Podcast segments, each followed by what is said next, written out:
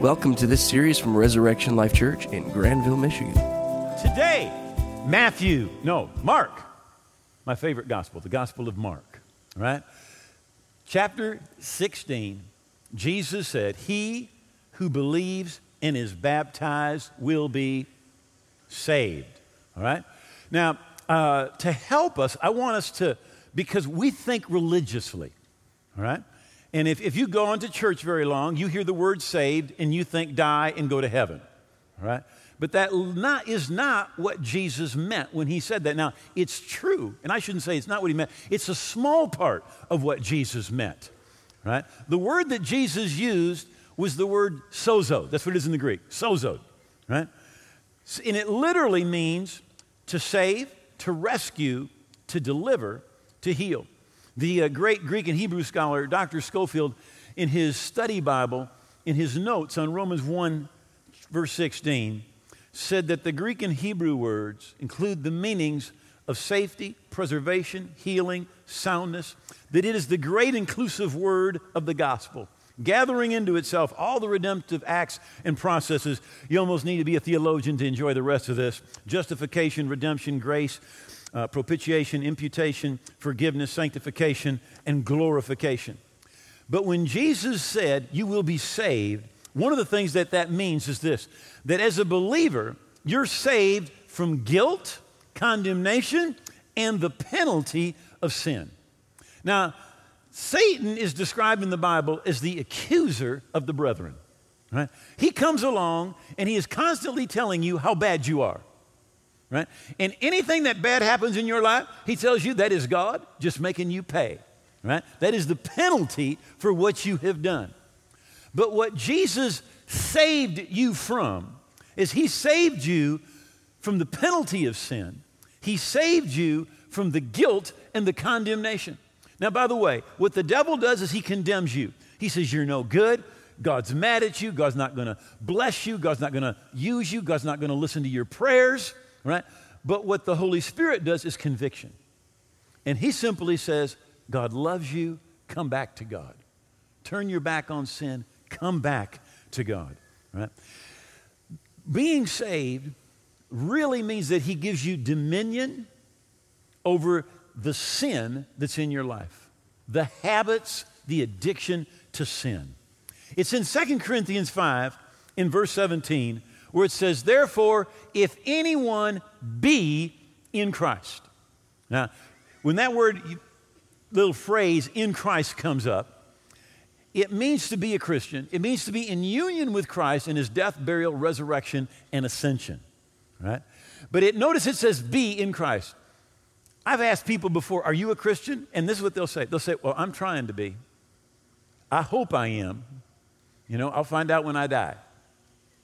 But the Bible doesn't say, if anyone be trying to be, if anybody hopes they are, right? The Bible says, if anybody be. This is kind of like being pregnant. You say to the lady, Are you pregnant? She says, Well, just a little. No, you are or you're not. There's not just a little, all right? You either be or you not be, all right? And the same thing when it comes to being in Christ. If you are in Christ, you are in Christ. Right? You're not trying to be, hoping today be, someday to be. Right? You are. You are. You be in Christ. Then you are a new creation. Old things have passed away, all things have become new. Now, the part of you that becomes new is not your physical body, it's not your mind, it's your spirit. You become, the Living Bible says, a brand new person on the inside. Right? I was brought up in church. Right? I had to go. My parents made me go. I skipped maybe, in 20 years, I probably skipped eight times so I could watch Lassie. I pretended to be sick. Now, you got to be old to know what that's all about, but there was this television program about a dog named Lassie, all right? And I wanted to watch Lassie, so I pretended to be sick. But it didn't work if I got sick at four. I had to get sick at one.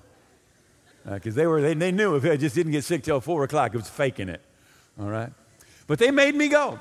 And I did not like church. Right? I didn't like the songs. I, I, didn't like the preacher. I didn't like the sermons. I didn't like the Bible. I, I didn't like anybody that went to the church. I mean, I just didn't like it. Understand? Right? For 20 years, they made me go. But finally, I'm 20 and I get saved. Now, here's what I thought I, I didn't understand this at first. Right? But one day I get saved, and the next day I want to pray. I want to read the Bible. I want to go to church. I want to hang around Christians. I want to worship. And you say, What happened to you? Well, I got a brand new want to her. Because that's what happens when you get saved. You become new, you become different on the inside. Your desires change. You become a brand new person on the inside. Now, Frank Borges is, is the usher over in this section over here on first service, all right? So last week after service, Frank comes up and he says to me, he said, uh, I, I met this guy, and he told me that he went to grade school with you. And he told me he could tell all kinds of stories about you. And I said to Frank, I said, what he says is true, but it's not true. I said, because that person is dead. And there is a brand new person on the inside. Right? When you come to Christ, you see, you're new on the inside. Somebody says, Yeah, but you did that. Yeah, you did what they said that you did, but you're not who they say you are. Because you're a brand new person. You are new in Christ, a new creature, a new creation. Now, the second thing that I want to mention when Jesus said you're going to be saved, sozoed, you're going to be literally delivered. Colossians 1, verse 13. He has delivered us from the power of darkness. I love the Barclay translation. He rescued us from the grip of the power of darkness and translated us into the kingdom of the Son of His love. Now, notice it says that, that the power of darkness, that's Satan and his minions, they had us in their grip. We were in their kingdom, under their domain, their sway. They had a grip on us. But what God does when you receive Jesus, it, He takes you and He translates you out of the kingdom of darkness over here into the kingdom of the Son of His love. Right? That's into the kingdom of God. How many ever seen Star Trek? It's like getting beamed up.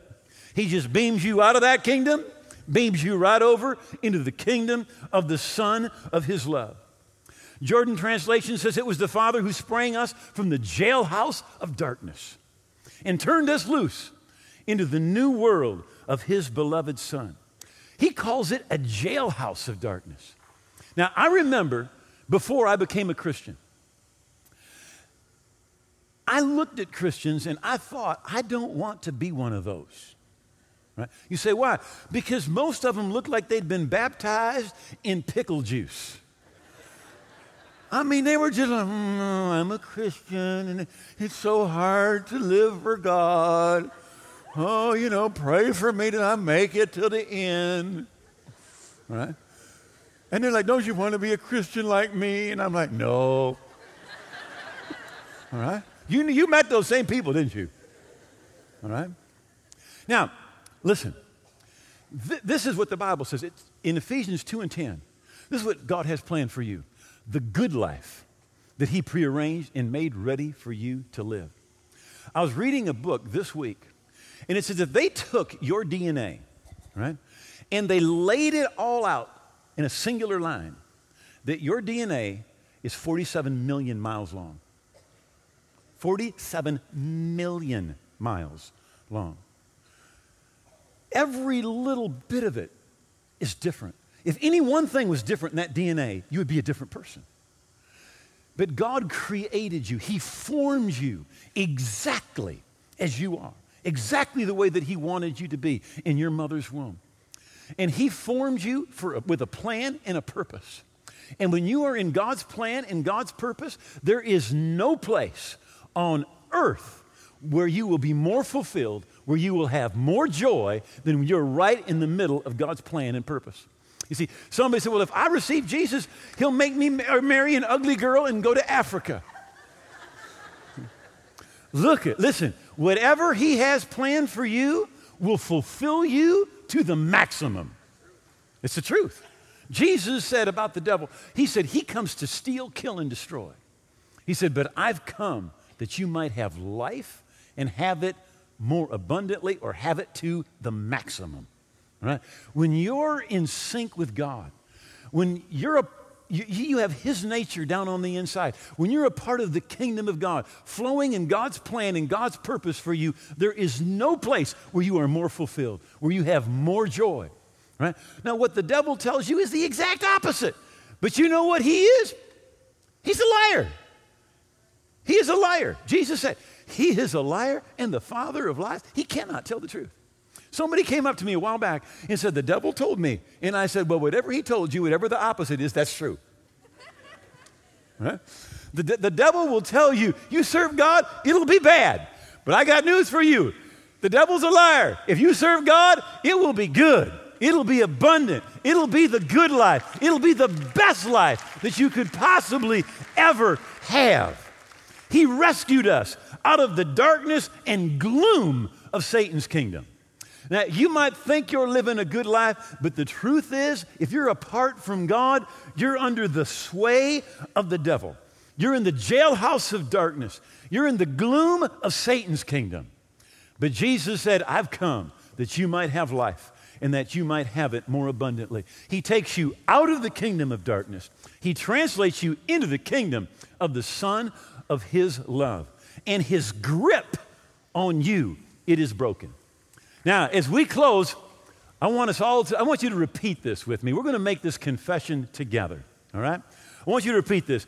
Say, Satan, you have no right in my life. You have no right in my family. You have no right in my marriage. You have no right in my mind. Satan, you have no right in my body. You have no right in my finances. I am free from your kingdom. Translated into the kingdom of God. Living the good life. God prearranged and made ready for me. Thank you for listening to this series. For more information, call 616 534 4923 or visit us at reslife.org.